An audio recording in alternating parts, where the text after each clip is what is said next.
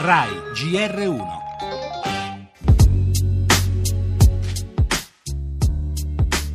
Io ritengo che il tema delle vaccinazioni sia un tema principale eh, della sanità pubblica italiana. Ho presentato una proposta di legge per eh, valutare la possibilità di rendere obbligatoria le vaccinazioni per l'accesso alla scuola dell'obbligo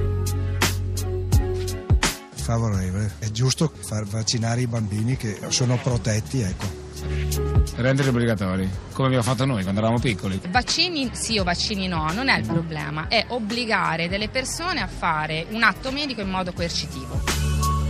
È un ricatto a cui io personalmente non, non scenderò e quella è la mia preoccupazione di doverla portare a scuola. Allora, mio figlio ha solo il tetano, punto. E poi vedremo.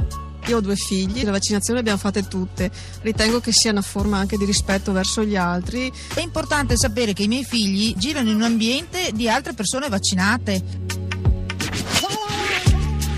Si tratta di bilanciare i due interessi costituzionalmente protetti entrambi, il diritto all'istruzione e il diritto alla salute di tutti.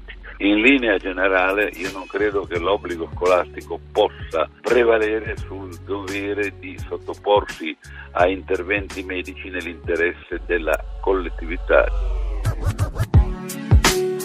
E dunque nel possibile scontro tra due diritti considerati entrambi inalienabili abbiamo sentito il costituzionalista Giovanni Maria Flick che si consuma il dibattito sui vaccini obbligatori. Da un lato la constatazione che la copertura, soprattutto per quanto riguarda il morbillo, è drammaticamente scesa negli ultimi anni con il conseguente aumento dei contagi. Dall'altro l'idea che vada però in ogni caso garantita la possibilità di frequentare la scuola come ha sottolineato la ministra dell'istruzione Fedeli.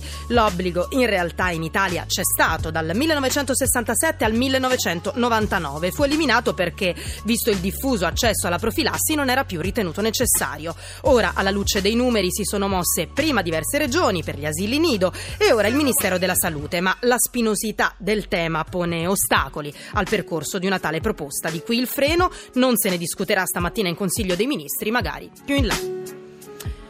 Le altre notizie, la legge elettorale, pronto il primo testo base della riforma, Italicum corretto anche al Senato, sì da Forza Italia e 5 Stelle, frena il PD. L'economia, Italia ultima tra i paesi dell'Unione Europea nella crescita. La cronaca, il rogo dove hanno perso la vita le tre sorelle Rom, è caccia al sospettato, il Campidoglio proclamerà il lutto cittadino.